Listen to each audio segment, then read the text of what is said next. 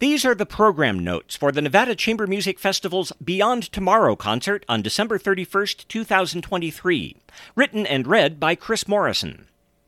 Monica Houghton, String Quartet Number 3, composed in 2017 and 18, duration 19 minutes.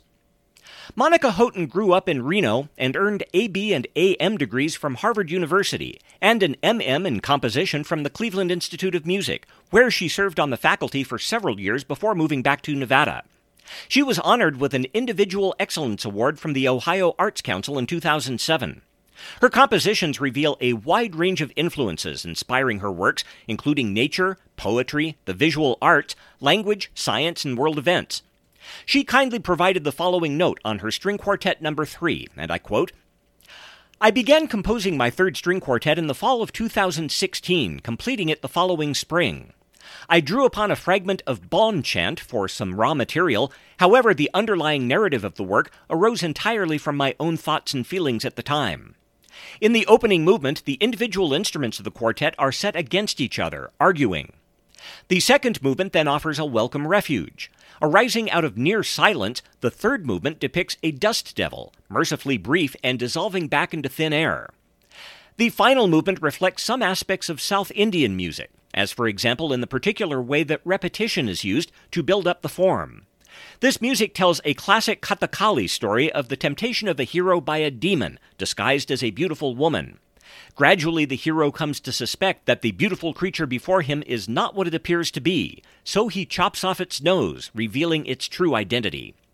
Insider tip a phrase borrowed from Leos Janáček's In the Mist appears twice near the end of the second movement in the first violin. Anton Arensky, Piano Trio Number 1 in D minor, Opus 32. Composed in 1894, duration 30 minutes. A student of Nikolai Rimsky Korsakov, Anton Arensky won the gold medal at the St. Petersburg Conservatory, and shortly afterwards became one of the youngest professors ever at the Moscow Conservatory, where he became a mentor for some of the most important figures in the next generation of Russian music.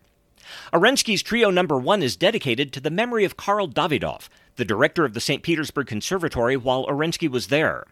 Both Davidov and Arensky's father were cellists, possibly accounting for the prominent role given to the cello in the trio. Another big influence was a set of Russian memorial trios. The trio of 1881 and 82 by Arensky's friend Pyotr Tchaikovsky, written as a memorial for the pianist Nikolai Rubinstein, and Sergei Rachmaninoff's two trio elegiac of 1892 and 93, the second written in memory of Tchaikovsky. An elegiac tone is set with the rhapsodic main theme, possibly a musical portrait of Davidov, of the opening movement. That theme sometimes takes a more passionate turn with its roiling piano accompaniment.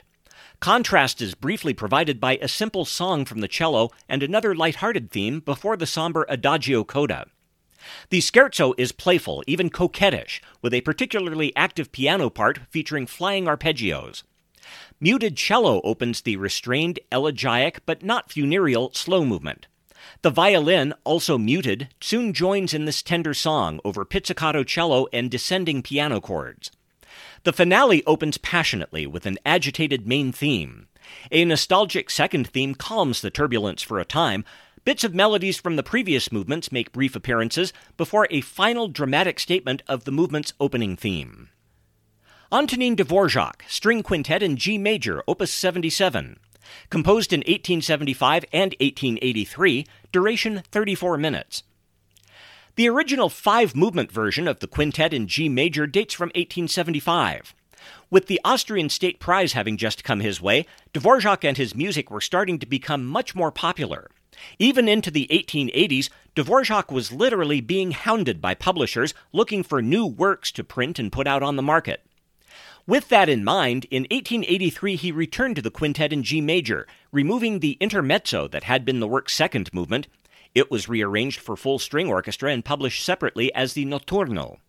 Then in 1888, Dvorak eventually published the now four movement quintet. Wanting to pass the work off as a more recent composition, Dvorak's publisher Simrock gave the quintet the opus number 77. Given that it was written over a decade before, it probably should have been given the number 18. The string quintet is suffused with the spirit of Dvorak's homeland. Most of the melodies have a distinct folk music cast to them, and many of the rhythms derive from Czech dance forms. Also, Dvorak's use of a bass in the ensemble. Aside from Schubert's Trout Quintet and a bare handful of other works, the bass was seldom included in chamber music in the 19th century or before.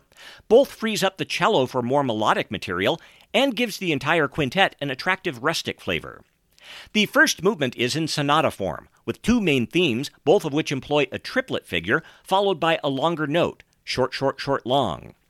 The constant repetitions of this figure call to mind, of all things, the first movement of Beethoven's Fifth Symphony, with its similar rhythm. Both of these central movements are in ABA form, the scherzo having perhaps the most clearly Czech feeling of the four movements, the slow third movement, central B section, featuring the first violin and cello playing in their upper registers. The lively final movement features toward the end a reprise of ideas from the first movement.